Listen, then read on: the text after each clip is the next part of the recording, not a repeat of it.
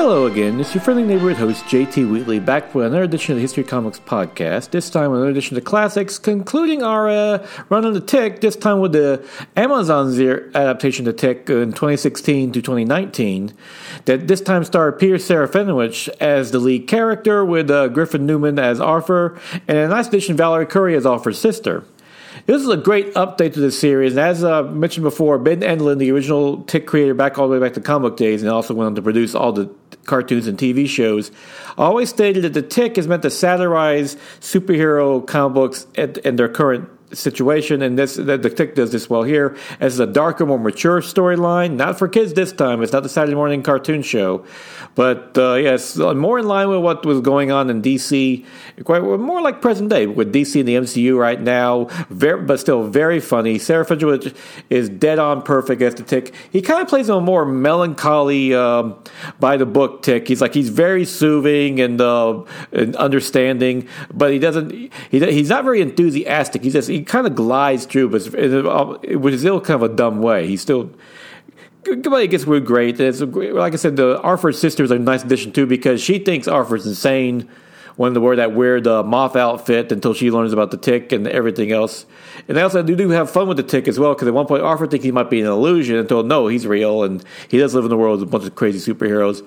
Just the whole fun in general. And there's a nice little bit about the Arthur's past and uh, what happened to his parents and so forth, that a more darker subtext to it. And of course, at the throw in Jackie Earle Haley uh, playing the Terror, a fantastic villain. That uh, all in all, even though this sadly only went for two seasons and 22 episodes, it was just hilarious from beginning to end. Like I said, Serafinowicz great fun as the tick.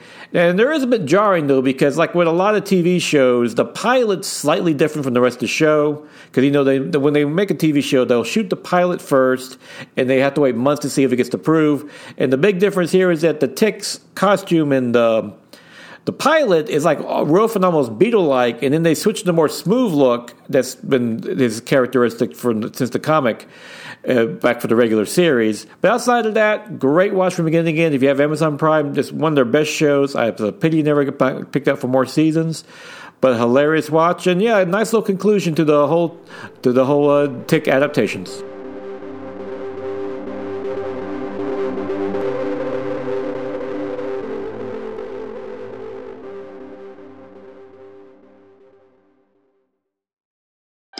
Things are coming on the Nerd Bliss podcast. We're changing up our presentation while keeping the candidness that you enjoy.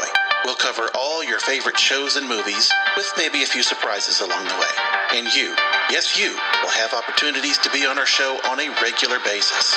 That's right, you've got the Zoom Pro account, and we're going to use it. So be ready. Find us at nerdblisspodcast.com and esonetwork.com and on all the socials at NerdBlissPod. Nerd Bliss. Listen up.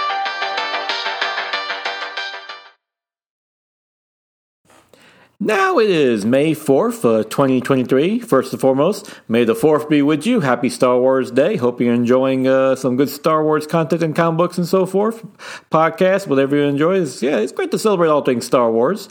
But uh, the, my favorite comic of the week, though, is of a different sort. It is Batman, number 135, by uh, Chip Zdarsky and various artists, which concludes the uh, alternate timeline storyline in which Batman got sent to an alternate uh, universe in which Bruce Wayne died, and thus there was no Batman, and he's now trying to fight to help save this Gotham. He inadvertently runs into this version of the Red Hood who is the, this the person who should have become the Joker in his timeline, and he's actually going, and he ends up chasing him through multiple different universes where he gets to encounter different Batmans along every era, from the Michael Keaton Batman to the Dark Knight Returns Batman. It's just a great bit of fun, and it's brilliantly, and it's just a, overall, Zdarsky does a great tribute, not only to this whole multiverse storyline, but to the character of Batman in general, and how, in many ways, Batman is not like I've always I've always enjoyed this argument that though as it points out when Batman is not when Bruce Wayne there's no Batman in this version of Gotham City there's still crime rampant. And even though this guy the Red Hood doesn't become the Joker he's still a psychopath.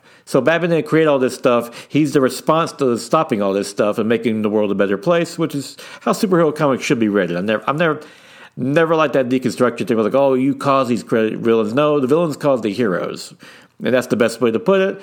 And there's match great with the art, which is fantastic, from Michael Janín to uh, Jorge Jimenez and different other artists. As they go through each era, their style it works in there perfectly. I especially like when he meets Michael Keaton's Batman. His stiff neck and the cowl is really is very obvious, which is a great uh, bit. And I should note that uh, in anticipation for the Flash next uh, month, I did rewatch the Batman 1989 uh, movie today, or when I'm recording this.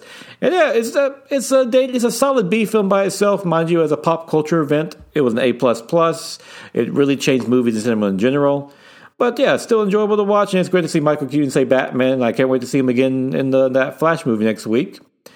And all that being said, of course, this Monday, this Saturday is Free Comic Book Day, so do go down to your local comic book store. They'll have free comic books ready to go, and be sure to pick something up too, because they normally have games and prizes and discounts on their merchandise. And it's great to support the comic industry, my favorite uh, medium, as you know, because I make a bloody podcast about it. And with that, uh, please uh, join me again next week for another edition of the classics. Be doing something a little different now. I'm off this tick binge. Until then, go out and enjoy yourself a good comic book. If you can, if you have Amazon Prime, check out the Tick TV show. And of course, go to the local comic, comic store this weekend and get you just some free comic books.